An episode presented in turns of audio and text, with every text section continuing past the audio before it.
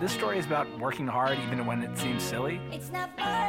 and for the people trying to make crazy things happen. It's that shot of optimism, yeah, yeah. It's not boring. Not boring is for the optimists. That Take a little shot of optimism. Take a little shot of optimism. it's not boring. Let's just zoom out and take a little shot of optimism. Happy Thursday and welcome to Not Boring Founders. I'm your host, Packy McCormick, and Not Boring Founders is a podcast where we talk to the people who are building the future. Today, we have one of those people and one of my favorite projects in the portfolio, Andy Chatham, the co founder of DIMO.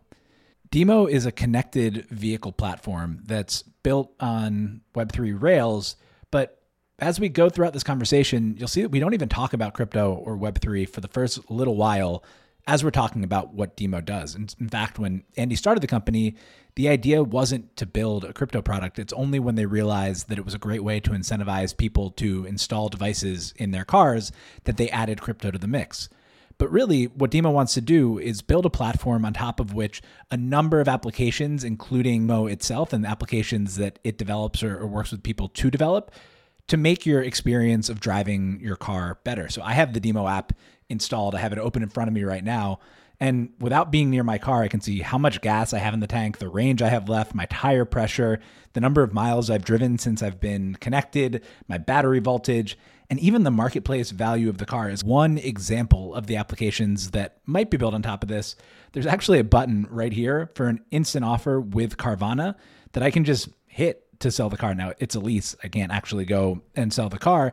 But if I own the car, I could see if my driving is moving the value of it up or moving the value of it down, or if the market's moving up or down, and hit sell right there. It's just one of the many apps that will be built on top of DIMO over the long term. I've said before, and I'll say it again, we talked about this with Open Forest Protocol. I really think that the next wave of crypto applications that take off are going to have to be ones that connect crypto and the benefits that it offers to the real world and to apps that have value on their own. And I think the DIMO is a really, really great example of that trend. The way that it works right now is that either you put your insurance company's device in your car and they get the data and they use that to adjust your rates, but it's not an open marketplace. You can't go bid. It's just you have State Farm, you put the State Farm device in and, and they use it. Or the car manufacturer, the OEM, gets all of the data. And again, you can't benefit from that data. With DIMO, the data is yours. It lives in your wallet. You can authenticate and sign into other apps and provide your information there. So maybe somebody builds an insurance app and different insurance providers can bid on your policy based on your driving. Or Andy gets into a bunch of kind of futuristic, really interesting use cases as all of this interacts with AV whenever that happens. This is a masterclass on understanding your industry, understanding what customers want today and what they might want in the future, and only adding crypto in where and if it makes sense. So I think you're really going to enjoy this conversation. Before we get to the conversation with Andy, a quick word from our sponsor, Causal. Many of us rely on Excel, and we couldn't imagine a world without it. I've written about it before Excel will never die. Excel lets us quickly crunch numbers, build financial forecasts, and model out scenarios to make better decisions. But modeling in Excel and Google Sheets comes with its challenges. Manual data dumps, refs, untraceable errors, and a lack of data protection create a constant stream of manual work, stress, and a lack of confidence in the work that you just did. That's where Causal comes in. Causal is a better way for working with numbers. It's like Excel minus the arcane formulas. There's no more sheet one, exclamation point, dollar sign, E, dollar sign four, or VLOOKUPs. Plus, effortless modeling, live data integrations with accounting systems, CRMs, and more, and beautiful interactive dashboards. Given current market conditions, every startup needs a solid financial model to steer the ship. So I've worked with the Causal team to create the Startup Suite, a set of four template models for early stage companies. It includes your revenue model, hiring plan, P&L, and runway projection, the basics for any startup to keep an eye on the finances and plan for the future. If you're a startup founder, early stage employee, or just a lover of all things data, you'll love Causal. We use it here at Not Boring, and we love it. Use the Startup Suite as a starting point or sign up for the product for free. The links are in the show notes below. Now, please enjoy my conversation with Andy Chatham of DIMO. Andy, welcome to Not Boring Founders. Thanks for having me. So I think the best place to start here is just asking you to describe what DIMO is and what you're building. Sure. DIMO is an open connected vehicle platform. So on one side, we make it easy for people to connect their cars to the internet or collect data from them if they're already connected. And then on the other side, we help them use that data, turn it into information that they can act on directly, or help them use apps and services. Today, that means things like usage based insurance, smarter maintenance programs for your vehicle, getting a better sense of the valuation of your car. And then in the future, we have a bunch of other applications that we're building towards, um, mostly for the electric and autonomous vehicle space, and uh, have a broader vision around helping people trust connected devices more and, and make them more useful. Um, and DIMO is an acronym. It stands for Digital Infrastructure for Moving Objects. So today we're very focused on cars. Those are the biggest class of IoT device by in order of magnitude. But in the future, we aim to connect pretty much anything that that moves around or, or helps things move around. When you say that you're building towards these applications in the future, explain kind of where DIMO sits the whole thing. Is this going to be you building all of the applications or developers going to be building applications on top like what's the thing that you need to get really really good at it's it's probably helpful to talk about who is building DIMO and, and what that looks like and, and that'll provide some context on on what we aim to do and so I, I started a company called digital infrastructure inc. with three i convinced three separate people to kind of join me as, as co-founders. Um, one of them yev our cto has spent 10 years connecting cars to the internet. My background is in operating autonomous vehicle services and working in the connected mobility space. Um, and we both felt a big problem around how once you um, were dealing with a connected car and and specifically one that was driving itself around on the on the road or um, you know har- harvesting data about how somebody's using that vehicle, um, the issue of trust becomes very important. And and so one of the core problems that we're setting out to solve is allowing owners of the vehicles, whether they're consumers like you and I, or, or fleet operators like a public transit agency or a taxi company, um, to collect data from from vehicles and store their own copy. Um, and then on the other side, we make it really easy for app developers to access that data. And, and today, um, that's something that doesn't really exist in the marketplace. Uh, most of the OEMs out there, like Ford, GM, and Tesla, are connecting almost all of the cars that they build to the internet, but that data is not very accessible um, and we're starting to see a lot of the problems associated with needing to access that information, whether you're writing an insurance policy or in a lot of cases, you know, we're having um, crashes in the news around Tesla full self driving or, or, some of these other automated driving systems. And it's becoming obvious that access to that data and um, you know the ability to collect it is, is immensely valuable. Um, so we're kind of going through this like you know to use your term world building exercise where we've created um, a simple way for people to create uh, a digital asset and a digital representation of any vehicle that's out there. Um, we leverage a lot of the existing identity primitives like the VIN number and the registration and the title of the vehicle. Um, and then we attach data to it and, and, kind of build up an identity of the car. And um, that, that's the starting point that we're using for a lot of the other things that, that will you know, be built on, on top of the vehicle over time. So how does it work right now with the OEMs? The, the cars are connected but they get the data and then do they partner with different insurance companies or people who want to build apps like and they build a ford specific app and a gm specific app and that's just yeah. the way it goes or like how does the ecosystem look right now so cars cars are really interesting because they're at this really um, disrupted place where everyone has decided they're going to become electric they're going to have some automation features and there's all of this existing infrastructure in place that tesla has basically proven is needs to be rewritten. So um, for, here's here's the market as it exists. Uh, Toyota is the biggest automaker, and they have 15% of the cars on the road. So it's incredibly fragmented compared to mobile phones. Um, there's a lot of choice out there. Um, cars also have identity primitives attached to them, so pretty much every car has a VIN number. Um, yep. And there's also standardized ports on a lot of these vehicles that are you know, available, like inside the car, where you can start pulling data from them, mostly for diagnostic purposes. But people have also started to build hardware devices that you can use to connect your car to the internet. And there's this whole, you know, um, sort of cottage industry of, of, you know, 100 million or so devices out there doing that today. Um, so a lot of the pieces are in place and we're kind of bundling them up together and creating a more open and um, available platform for people to to start to bring their car online. And, and, if you use our app today, one of the things that becomes obvious is that you can connect a Tesla, a Ford, a GM vehicle all in the same app and have basically the same experience based on you know our level of support for that car.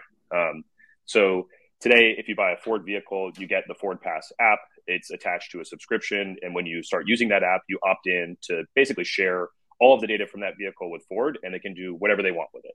Um, yeah. And for the most part, they're using that data to make the car better. But in some cases, they're taking the data and you're kind of turning your car into a Facebook account, right? Like they're showing you more relevant stuff in the newsfeed, but they're also maybe selling it out the back door or using it for other purposes, or um, you know, and they're also spending a tremendous amount of money building these apps and interfaces for users that ultimately, like, they could be focusing on just building a better car and letting people develop apps on top of the car. Um, and they're not particularly good, from what I've seen of car company apps, at developing apps. Like the DIMO app is just better than any car app that I've used. Yeah, th- thanks for saying that. I mean, we put a lot of effort into it, and that was something that we were very intentional about because you know um, our, our, CTO Yev has, has worked at uh, at GM, um, at, at, companies that build connected vehicle software for both Ford and Volkswagen, and so we've kind of gone through the ringer of like experiencing a lot of these you know connected vehicle products, and we know that they're not great, and we understand that the OEMs are dealing with a lot of limitations when they build them, and we think that it's going to be really hard for OEMs to create compeller, compelling consumer software interfaces that are better than what an open platform could could create. And in a lot of cases, they're also the services that are attached to those apps are actually a big part of the experience. And the OEMs are hamstrung in giving you access to the best services because they have their incentives are not aligned with you, right? Like they're going to show you their financing product, their insurance product, and you know, based on what we've seen, that's not often going to be the best option for you as a consumer. And that that vertically integrated approach, um, there's a breakpoint that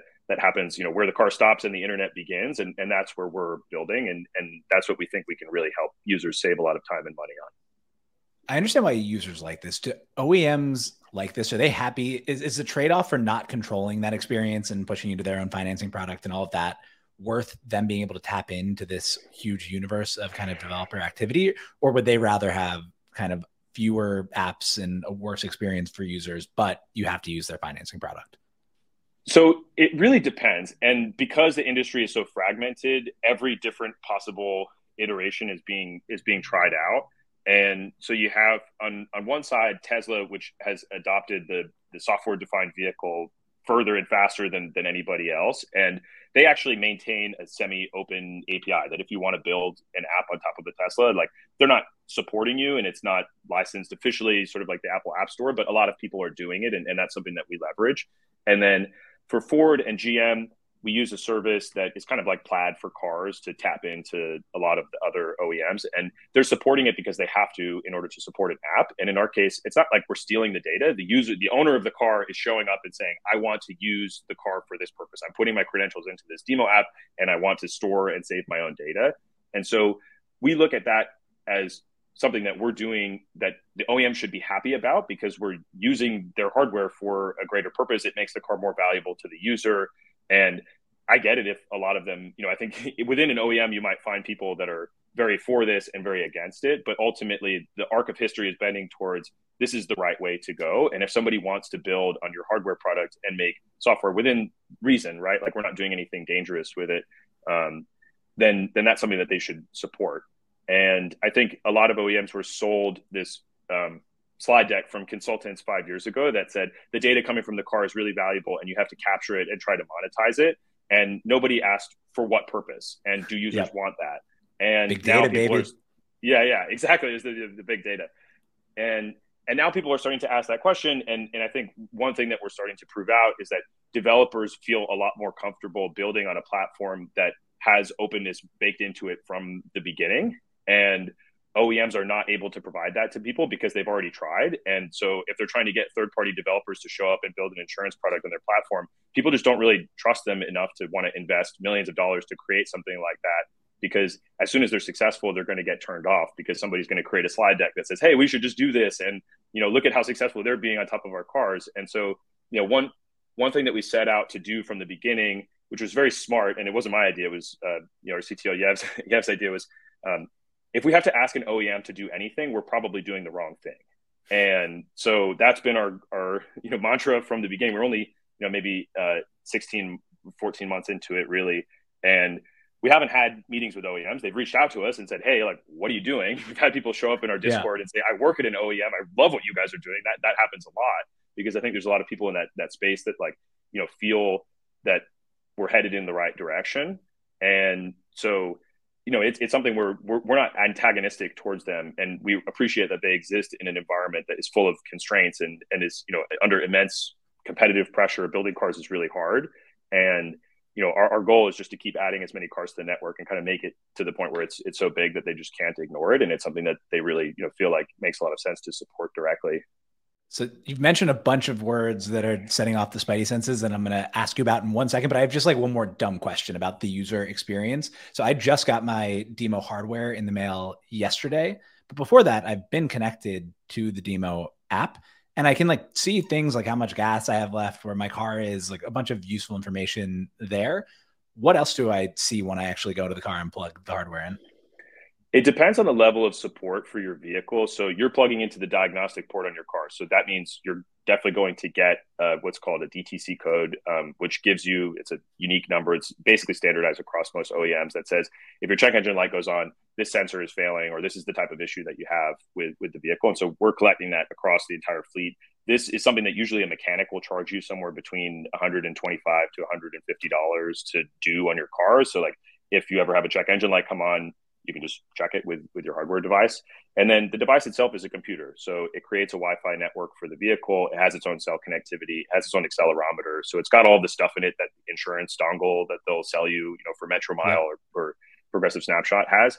But the difference is that data doesn't go to an insurance company server. It goes to a server that you control and you uh, can decide what to do with. So if you collect all that data and then an insurance company says based on this aggregated anonymized data you can opt into getting a new insurance quote and we'll offer you Packy a better deal, then you can authorize them to start reading streams of data. You can see exactly what what they're getting from it, and um, that's the developer platform part of DIMO. So you're taking the um, the hardware wallet approach. If you're you know you're you're kind of like controlling your own data in a, a much more um, self custodied way versus using the OEM's existing connected vehicle service, which is what you've been doing up to this point if you don't have a hardware device. So the data is going from your car to the server, and then we're asking the server for the data and storing it on your behalf. And in the future, you're going to be collecting your data at the source inside the vehicle. And in a lot of cases, that means you're going to know quite a bit more about your car than than the OEM will and and be able to, you know, have that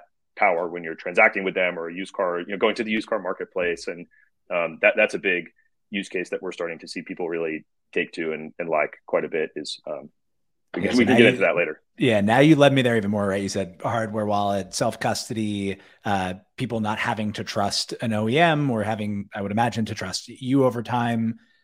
There's a crypto angle here. We've gotten this far into the conversation uh, and we haven't mentioned crypto at all, but where does that play in? Like one of the things I love about the team is that we have you from the automotive industry on one side. We have, uh, you know, Rob, uh, who, who, I've known for a while, uh, yeah. who's like one of the first people who ever told me about uh, Ethereum on the other side. And so it's this marriage of these two worlds, but we haven't even mentioned it so far, which I, I really like. So what's going on there?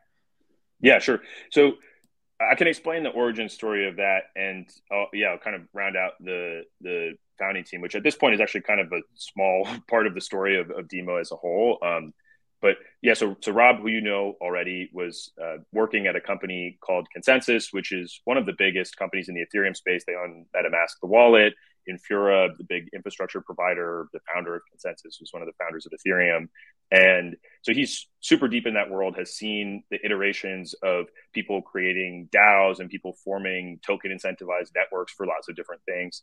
Uh, the fourth co-founder of DIMO is a, a, guy named Alex who worked at Chainalysis, which was one of the biggest blockchain analytics companies.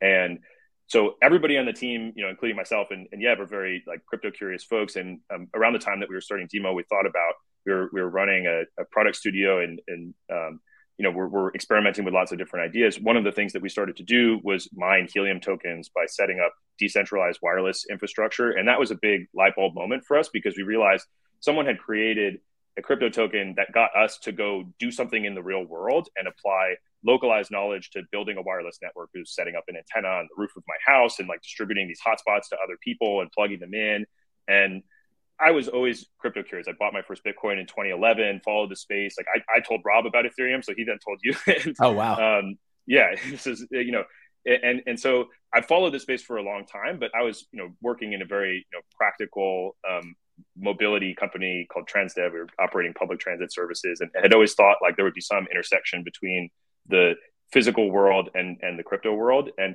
it really took you know quite a bit longer than than I would have expected. And it, we found it with Helium where they had started to apply those incentives and and a lot of the technologies to real world actions, which is where I felt, okay, this is starting to become more of a real thing. Enough has been built. There's enough wallet infrastructure out there, enough open source code that people can start to, you know, kind of plug these Lego blocks in. And we we had a client come to us um, at the the consulting business, and they were interested in potentially hiring us. They weren't that serious, but they were like, we need ground truth data from electric vehicle batteries. We think the OEMs are not being truthful about how these batteries are functioning in the real world. And we sat down and we said, well, we could take one of these hardware devices like the autopilot that we ended up um, modifying to become a, a, DIMO device, and, and we could just pay people in cash to plug them into their cars. And we did the math out on it, and it didn't really make sense because you needed more than one application, and it needed to be more like a developer platform in order for it to make financial sense. And we were sitting there with all these Helium hotspots and Helium tokens that you know we were like, it, it, it took us a, a couple weeks to sort of put two and two together, but once we formed the basis of you can pay someone in a token to plug this into their car, and that ideally keeps them, you know, interested in the community and incentivized to, um, you know, want to hold on to it and, and potentially spend it or stake it or whatever else you can do. You know, sort of undefined um, economic use case. And then we really started pulling the thread on, well, what is a car? And we realized that a car is actually pretty good as an, an asset to start with if you're going to bootstrap a new IoT network and, and the identity of the vehicle um, in, in DIMO we don't advertise this to end users but it's an nft and so you create your car you can only create one of that car so it enforces uniqueness per vin number and we use a lot of the existing identity primitives for a vehicle that are assigned to it by the OEM and by the government to kind of build up the identity of that car and make sure that you can't create 20 versions of your car on the network and um, it also is a digital asset that we're increasing the value of that asset as we attach more data to it. And so, with something like the used car market or the insurance market, as you're adding more data to the digital asset that is your vehicle, it theoretically should increase in value and become something that you can, you know, take to the marketplace. And um, you know, that is a thread that as we pull it, it we realize that it's like bigger and bigger and bigger. Um, and so, we started with this very narrow use case. We started building, and we realized this isn't you know an application that we're building. It's a platform and there's you know these two digital assets. There's the token you get paid in to connect your car to the network and it you know to the user kind of looks like an airline reward point where as you spend more money in DIMO connected apps and as you provide more data to the platform that makes it more valuable you get paid in the token and then you get a digital asset of your vehicle that the data is attached to and we help you make that more and more valuable as you um, attach documents to it and, and collect more data that that increase the certainty about what it is and, and what it's done I want to get to where you think things are going to kind of be built in in the DIMO ecosystem, and this could be just like wild guesses over time, or like a, a, wish list, given that it's this kind of open open developer ecosystem at this point. But could I also take the NFT to a lending platform at some point? And it's like, yeah, I, it, it proves that I own this car, or that I'm a safe, you know, whatever the things are that might be useful to some people, or does it only work inside of the the DIMO ecosystem?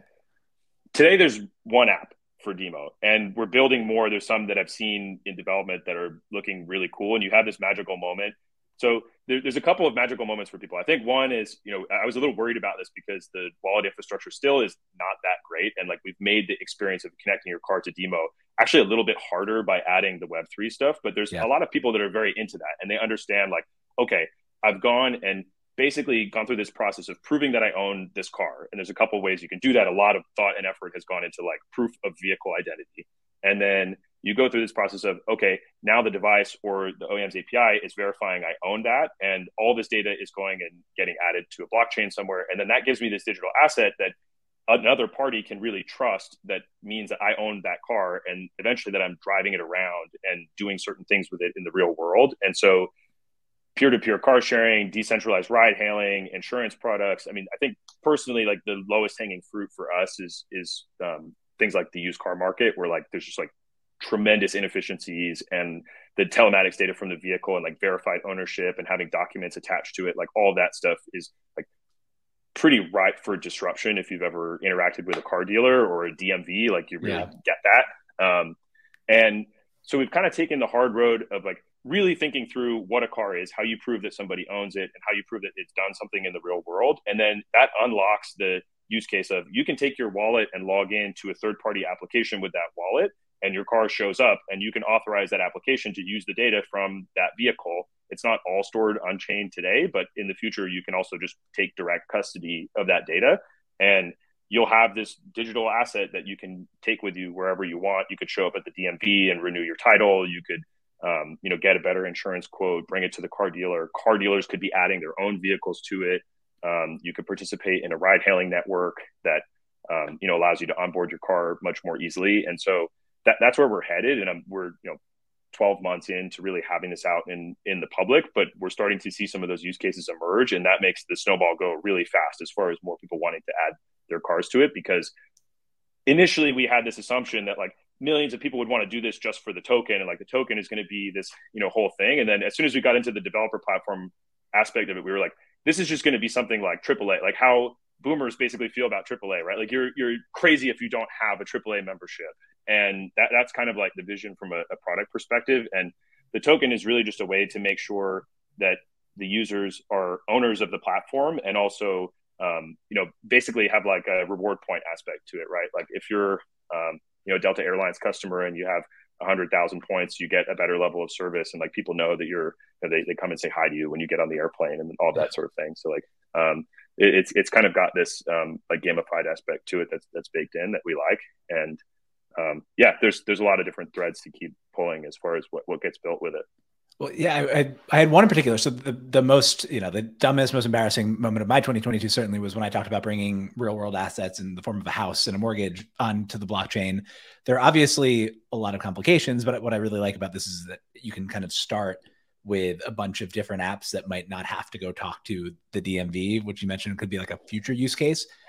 How do you like, how do you think about building a crypto product that's connected to the real world and like what the evolution of adoption is where you start at we have this one kind of first party app and then over time Yeah. maybe the dmv will accept our nft as proof uh, of ownership of the car So I remember that moment, and I thought about jumping in there, but it was a little bit too early for us. You know, like, um, and and I think it, you're not wrong, right? You're just early, and it also, I- I think, in the case of houses, it, I don't know. I haven't thought a whole lot about. they're actually so I, i'm getting saved by uh, one of our founders there they're building something that's just way smarter than i could have ever thought of uh, on that front which i can't reveal but i think somebody's going to save Yeah. my ass on the mortgage side so nice. fingers crossed there we we've talked to some folks, and similarly, I'm, I'm, maybe it's the same team, but we've we've had a lot of people reach out to us about automotive financing in particular, and how, especially with rates going up, it's like a really big pain point for consumers and fleets. And showing up to that transaction with more data about your vehicle will get you a better rate in a lot of cases. And so we have a partner that's live today on the app called Tenet and they'll refinance your Tesla um, and and do basically a balloon loan based on the residual value of the battery, which we can help them nail down with the telematics data from the car. And so there's all of these kind of like tight loops that are that are closing and a lot of this stuff i mean one of the things that and i love crypto skeptics like this is like the people i have the most productive conversations with as long as For they're sure. engaging in good eh, as long as they're 100%. engaging in good faith like that is something that i get a tremendous amount of value from it more more so than the people that are just like totally bought into what we're doing and like willing to look past any flaw with it I And- agree. I mean, I think we're both excited about real world assets, and, and like when I started really getting excited and thinking about like how it would actually work was that conversation. Where I was like, yeah, you know, what we were talking about before the conversation, even like everybody got so far ahead of themselves and we're looking past all the issues with it. And there is a very legitimate thing that you can bring up which is you don't need a token to do that.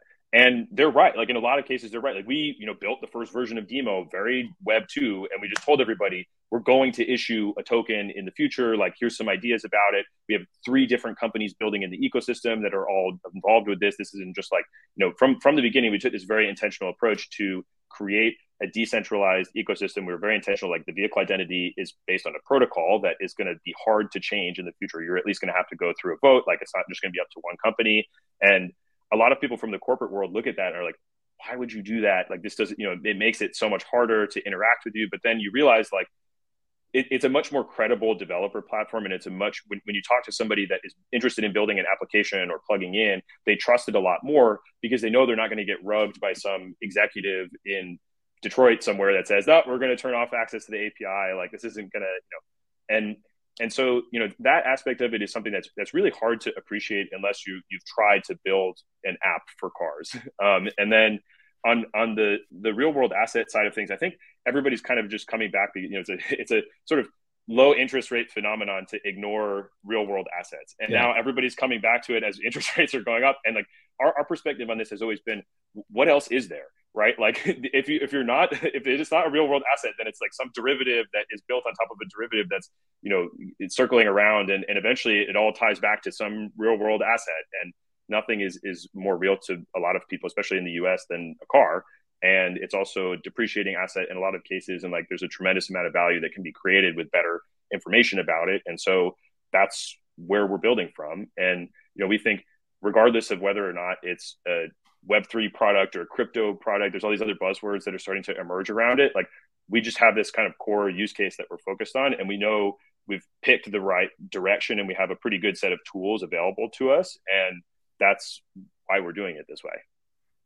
I, I do want to defend the bubble for a little bit or like the crazy, you know, just, you know, insular pieces of it, which is, you know, without those stupid crypto kitties, you know, like these stupid little pictures, there's not the kind of primitive that you have now to right, say like right. there's all this information. So like, does it need to get as speculative and crazy and like? Of course not. Like that, you know, people lost a lot of money and spent a lot of time yeah. trading pictures.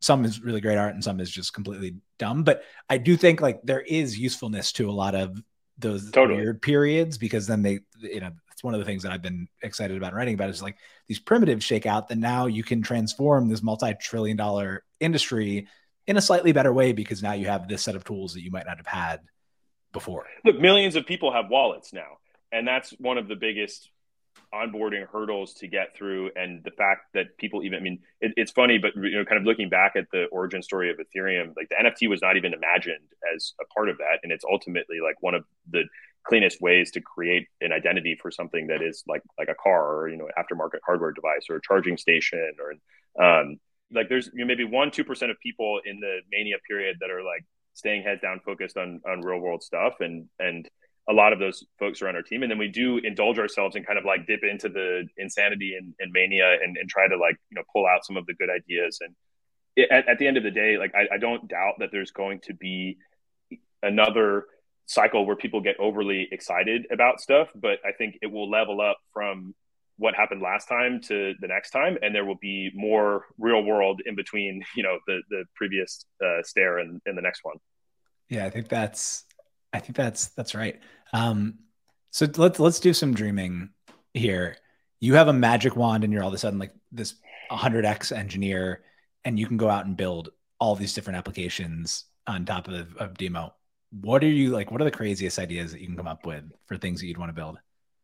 A bunch of people want to build a car and have you know so we've, we've started to see some uh, that that's one and i don't know maybe that that's like kind of a deep rabbit hole to go down but but there's um, a version of DIMO in in the kind of 10 year in the future vision depending on how close you think we are to autonomous vehicles driving around everywhere that the aftermarket hardware device kind of looks like a black box on an airplane and it's providing you with your own copy of what the vehicle is thinking and then brokering that out to an insurance company and maybe providing like a small subset of the data to the regulator of the road that you're on and a fleet operator. And the we think in order for that to work the user has to be in control. And the user could be a fleet operator of that vehicle or you and I if it's our personal car or scooter or whatever form factor is out there. And so you know i think that that's something that on the hardware side you know we've realized that we need to really invest in because it doesn't exist today. We've talked to a bunch of people that are running autonomous trucking autonomous you know robotaxi startups and they've said you know that product needs to exist but we're not even at the point where the technology the core technology works. And you know certainly none of the companies are comfortable enough with how it's performing in the real world to start sharing that type of granular data and selling it to a fleet who's going to capture that data and be able to have their own copy. And so that that's one of those things that I think people in the autonomous vehicle space are just kind of like mum about because a bunch of them SPACed or are trying to go public, and it's like just sweep it under the rug. Like you know, we'll we'll figure that out later. So we've we've had some really interesting conversations. We were at CES last week, and like you know, it's basically an automotive show now, and Yeah. and a lot of people are starting to come around to that vision. But it's one of those things that's still in the conference rooms, not on the showroom floor. And so there's definitely something there, and a lot of it is coming down to how the vehicles themselves are made and what a car looks like in in the future or other you know form factors. It's going to be electric. The components are going to be much more modular and swappable in some cases, and in other cases, much more um, tightly integrated. Like I think remember that phone um, that had like the camera and the battery that you could Yeah. take out and, and swap in new pieces. I think that was one of those ideas that was the right idea, but the wrong form factor. And cars are going to look a lot more like that in the future, where you're going to be able to upgrade the compute and swap out the battery and upgrade the ADAS system so the car can drive in different places. And like it makes a lot of sense to do that because the core platform is going to last much longer and have much less maintenance. And the technology and the infotainment systems inside the vehicle are what people care about as far as the experience goes. And so you know somebody's going to figure out how to build and, and you know i think foxconn is kind of out there like saying that they're going to do this today where it's sort of like tsmc for cars and they're going to start to assemble this ecosystem of open hardware that you can put into a vehicle. There's a lot of interesting companies that are already building like next generation aftermarket hardware for vehicles and so i'm not giving a great answer to your question but there's something out there around like a next generation car and we're very much focused on like creating the wedge into that world and it's giving people control of cars as they exist today and then sort of cementing this idea as like this is something that needs to exist in any car in the future in order for people to accept it especially when it's doing more out there and, and the more is going to be driving itself I want to get to a self-driving, you know, at scale prediction and and all of that. I can't let you off the hook without doing that. But I just want to like it's such an interesting point that I would have never even thought of before. And the first time that I was thinking about more modular cars was the other day when I saw the picture of the BMW that had the bunch of different colors Color changing, yeah, yeah. change at any time. And it's such a like kind of simple thing, I'm sure, relative to all the other complex stuff that you're talking about. But in terms of unlocking like what I thought of as a car, it was just like really weird shift. I was like, oh yeah, why are cars one color or like sometimes like really ugly two tone cars? yeah I had never really kind of thought that that they, they can get modular like that, but it makes it makes a lot of sense. It's not a new thing. We've kind of been in this lull of people not really modding their cars as much. I mean, you remember there used to be like the tape deck that you could put in, you could upgrade it and have like a CD Totally. player, and people were you know putting and and my ride area, reason- yeah. yeah, exactly. And then you know OEMs got into this, and I'm not such a car person, so I'm a little bit out over my skis. But certainly from from where I sit, like the the car has turned into much more of a black box, and we see that because oftentimes they'll try to um, prevent people from plugging devices into the port on the car. Or they'll make it harder to do, or they'll you know start sending less data over to it. And there's a whole debate around right to repair on on vehicles that obviously we're very much on the consumer side of, and we we think that you know in, in the future, especially with the way that like the supply chains are working out and you know the, the vehicle itself the technology you know cars used to have like 35,000 different parts and now that number is going down a lot and the complexity of building one is um, you know still you're still bending metal and you're still you know organizing large groups of people to get into a factory and produce something at very high quality and and um, that complexity hasn't changed and you look at what tesla went through to you even get up to like over a million vehicles in scale and that's just a monumental achievement. But there's definitely some cracks starting to open up. And, and i think one of the the things that won't happen immediately but will um, become sort of a necessity or at least one viable business path is is making a car that's much more like a skateboard and you can customize everything on top of it. And and people are going to take that because you know one thing about cars is that it's just a, re- a reflection of humanity in terms of how people are so different. Like every brand has like subgroups of people that are super passionate about you like subaru people that are Oh, yeah. suburban moms and then you have the like subaru like ken block you know rip um modders who you know are creating youtube videos of them doing burnouts everywhere. And it's like the same car the same brand but two people have just taken it like totally different directions. And you know you have we, we see that with DIMO where we're very much trying to create this this brand for the project that is very open and inclusive because that's what the car world is and people are going to come and build stuff on top of it and express themselves in lots of different ways and like i'm just excited to see that start to happen more and more Yeah, I think that It was Amjad from Replit was on Invest Like the Best the other day, and he was talking about the black pill on Steve Jobs is essentially that he made us like just way worse at tinkering with things because you just get this device Yeah. and it works well enough and you can't touch it. And it's interesting to think about that in the context of cars, in the context of all sorts of other devices, where now you just kind of get it. It works really, really, really well, and you don't want to tinker with it. But I, I like that ability to express your personality there.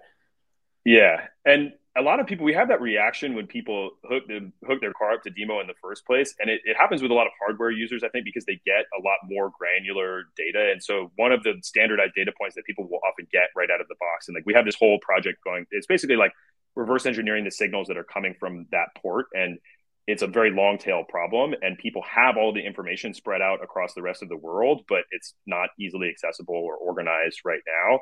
And so one of the standardized points that we get from a pretty high number of cars is the throttle position on the vehicle and so you can see like somebody driving and like when the, you show the data back to them and it's like you know here's when i'm like really stomping on the gas and like you know cr- create scores out of that and and they're getting all this data back and they're like wow i never even realized that that was like being you know harvested by the car in the first place or even accessible and so you see people start to like think about their driving behavior differently and the car as an asset is something that can be modded and improved, or at least the data from it can be useful for other things. And so, you know, that that's something that we've really just cracked the door open on, and, and people are starting to rush through and be in this whole new room that they didn't know about. Are you worried that people are going to start like Grand Theft Auto games on Demon that like take advantage of your throttle position and like whoever can hold their throttle down the longest wins? And like, what what can go wrong? It's an open system. There, there's certainly th- all kinds of things that are going to go wrong. I mean, there was an article put out last week. I'll, I'll send it to you. You can put it in the show notes because it's important for people to realize like pretty much every connected vehicle platform out there has been hacked already. And it's not like there hasn't been anything like really terrible that's that's happened because of that but like there are certainly implications to connecting all of these cars to the internet especially once they start driving themselves around. And we're not um, on the team you know we're we're very much um, trying to address those concerns head on and we take it very seriously. And, and that's one of the things that actually prevented us from really wanting to like fully embrace the crypto community as it exists because it has this sort of like um, anarchic quality to it a little bit that like is doesn't lend itself very well to working with OEMs or you know like getting the trust of an insurance company. And that's something that ultimately I think we need to do in order to be sure. successful. So you know one of the things that I think is really infused in the culture is that everybody has this pretty strong moral compass. And if we see something like that happening like I, I mean I'm not going to tell somebody you can't do it, but I'm also not going to make it easier for them to do. Right? Like Yeah. it's like you know not something that we're going to um, you know embrace and, and be excited about if we see somebody doing something irresponsible. And, and there's a pretty simple litmus test for that that I'm sure will develop more sensible and like you know structured reasoning around over time. But um, yeah, I mean, look, our, our take is that if you buy an asset you own it and that includes the data coming from it. And if you want to mod it to do something illegal then that is something that you personally have done. And like i, I don't want to help anybody do that. But um, certainly there's a lot of examples of people doing that with cars already. And um, Yeah. it's not something that we're going to impact i think either way. And there's hopefully enough multi-app users that anybody wants to play that game will get hit on the insurance side if they drive too recklessly, and so maybe it's not not worth it. Yeah, there, there's a community of people uh, building on a project called Open Pilot, and it's uh, it it's aftermarket self driving systems for your car, and there's a whole bunch of rules, and it's I, I run it in my Toyota Rav4, and I, I love the product that's been built on top of it, and I think it's a great self driving system. I mean, not, it's not fully self driving; it's an ADAS system. I think is the you know correct terminology for it, and um, I'm super happy that people are making that technology, and I'm you know somebody it's a relatively niche thing at this point that you can be an educated user and, and make um, decisions around whether it's safe enough for you for you to try. And um, i think it's something that the DIMO world is going to end up intersecting with at some point in the future. But you know for now we have this really big sort of blue ocean of applications that we think are like very clear cut that can help people quite a bit and don't introduce all of these like really um, complex ethical situations and it's like just tell me what my car is worth based on the data from it and help me get a better deal when i go to sell it and like that is like everybody's on board with that you know Yeah, that makes that makes a lot of sense. Um, so I have to ask. You've, you've mentioned full self driving or ADAS a bunch of different times. Like, what does that look like over the next few years? The joke is that it's always you know a few years away, but it sounds like you have it on your RAV4 in some sense. People in their Teslas have full self driving. Like, when are most of us going to have AVs or full self driving? It's not when, but where and with what. And so I spent I, prior to starting DIMO was working at a company called Transdev. They're a large public transit systems operator primarily. The last uh, four years or so that I was there, I helped them build a business in North America that was working with different autonomous vehicle companies to basically help them mature their technology from science projects to pieces of transportation infrastructure. And the key issue that kept coming up was what kind of infrastructure is going to be built to support these and how do you get people to trust them and people are not just the end consumers but people are fleet operators like transdev and most mobility companies are essentially um, in, in this business of like insurance arbitrage or like risk arbitrage where they can say like you know transdev was was very much predicated upon like we can operate mobility systems very safely so we can offer a lower cost service than the government can and so we should run the train system or the bus system here. And with autonomous vehicles like it never even really got to that point while i was there. And you know we had a lot of success and built you know pretty large business working with some of the market leaders in the space. And the the technology needed to mature to the point where you could even like write an insurance policy for it and take the technology and pass it off to somebody else and have them operate it and it's just starting to get there today. And there's kind of two separate tracks. One is the robotaxi vision where you get in the car and it's like Uber, except there's no driver. And like, you know, maybe it's sort of teleoperated and it takes you where you need to go. And I've tried a bunch of those, and, and I think that there is a path in certain places. You know, city like Phoenix is a great example. Waymo's doing service to the airport now. They have fully, um, you know, driverless cars running around, and, and I, I believe in in that being, you know, 1% of total trips in the US within some reasonable amount of time. And then what all the automakers have really bought into at this point is this sort of like incremental approach where they're not going to call it full self-driving because Tesla's doing that and people are getting really upset about that. But like, you know, basically trying to get to what we're saying is level three, which is like on a certain highway, you can take your hands off, you can take your eyes off, and the vehicle might have an issue and pull over and alert you. And that's the kind of part where it starts to get a little weird and fuzzy. And it's going to be up to people to build better digital infrastructure to support those cars in certain locations and better maps and you know a big a big thing that that we're believers in is that having this like standardized coordinating layer across the vehicles that has you know incorporates all of the inputs from the different parties that need to be present is a, is a massive problem that people are not like fully invested in. And, and one of the things that um, i think we're going to end up creating if we're successful in in 10 years is you know that infrastructure layer. And, and that'll be the open part of DIMO there'll be lots of interesting apps and services built on top of it and oems that buy into that and want to plug in and, and start to make their um, vehicles compatible with that type of infrastructure in a, in a deeper way will become more trusted and will be able to add more functionality faster to their vehicles and you see some efforts to create like smart roads and i think it's going to be more like smart parking garages at first where like you get to the airport and you get out of your car and it goes and parks five miles away somewhere and comes back totally empty, like nobody inside, low speed.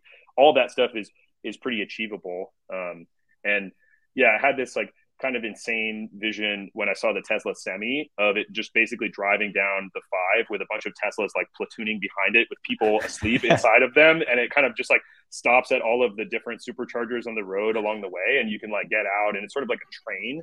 And I think that sort of thing like will start to become possible in certain corridors, and then it will open up the possibility for you know people who have those types of vehicles that support that type of infrastructure to to happen and it's going to be very uneven like i think in china they're very likely to make investments and try things out like that because they can do it very top down but yeah. the right approach and and something that you know is much more aligned with the world that i want to live in is something where the person who owns the vehicle retains a lot of control over what they're doing and also like the you know public space is respected and you know at, at the beginning um, one of the kind of like interesting historical artifacts that we uh, i think about a lot as it relates to DIMO is AAA, which a lot of people in the US think of like, oh, you get like a 10% discount on your insurance, or like Yeah. you can like buy a cruise here. But AAA started actually simultaneously around the US. It was kind of like a spontaneous thing where people bought cars before there were roads and then they all got together and were like we need better roads so we can drive our cars out into the suburbs or to the park or wherever and they formed these automobile clubs that evolved over hundreds of years or 100 years into being AAA as it exists today. And so one of the you know potential sort of 10 year outcomes of, of DIMO, the foundation, not necessarily all the things that are you know, built on top of their DIMO, the open source project, is sort of like a modern version, a more data driven version, a digital version of, of a car club where lots of people get together and they advocate for better digital roads for their vehicles. And that today looks kind of like give me one app for all of my cars and give me a better insurance policy based on the data from my driving or give me better price for the car, you know, Uniswap for cars or something like that. And in the future, it's give me a smart highway or smart parking garage in this area that I can park any kind of vehicle in. And like, how do you build build the digital infrastructure for that from um, where we are today is the challenge in between here and there. Yeah, I mean, my traditional closing question is what the world looks like in 10 years, but I, I love the vision that you, just, yeah. you've just painted of what the world looks like in 10 years. Where can people, I'm going to, right after this conversation, go outside and plug the device into my car. Nice. Where can people learn more if they just want to be a, a user and get, start getting data from their car? Like, how should developers think about this? What's the best, best way to get involved? Yeah, so the DIMO app is the easiest way to interact with DIMO. We've spent a lot of time and effort to make it quite easy to use. You can find it on the Apple Android stores, US, Canada, and Europe, pretty much all of Europe. And um, we're going to expand to other countries as we have services online in those places over the next couple of years. And um, our website is dimo.zone, Z O N E. We're working on the domain. Um, and then there's a bunch of other like companies. It. Yeah, I don't know. The demo zone. Yeah, people made a meme. There was a meme with the AutoZone. And, yeah. Um, yeah, yeah. Uh, and then there's a bunch of other companies building in the space, like really awesome partners that we have that are you know accessing the data from DIMO if you opt in to use their services. I mentioned one Tenet. Um, AutoPi is a company out of Denmark that builds the hardware device that you have um, going into your car. There's going to be other hardware options available in in the future. Other app developers um, building stuff on the platform, and and so yeah, the easiest way to, to get started is just to add a car if you have one, and then um, we have a pretty active Discord community as well, which you can get to at chat.dimo.zone. Hell yeah! Well, I am very very excited to start doing more with my with my car, bring down that ridiculous uh, insurance premium, and and uh, excited just to be involved in this because I, I do think that the next not just bull cycle, but like where crypto actually adds value is when it's the way that you're building it, where it's this thing that you add on to improve a thing that's already pretty useful for some other reason uh, and just yeah. kind of like you know guaranteed trust for developers in, in this case. So i'm excited to get my, my self-driving car excited to see what you do and thanks so much for for coming on. Yeah thanks for having me packy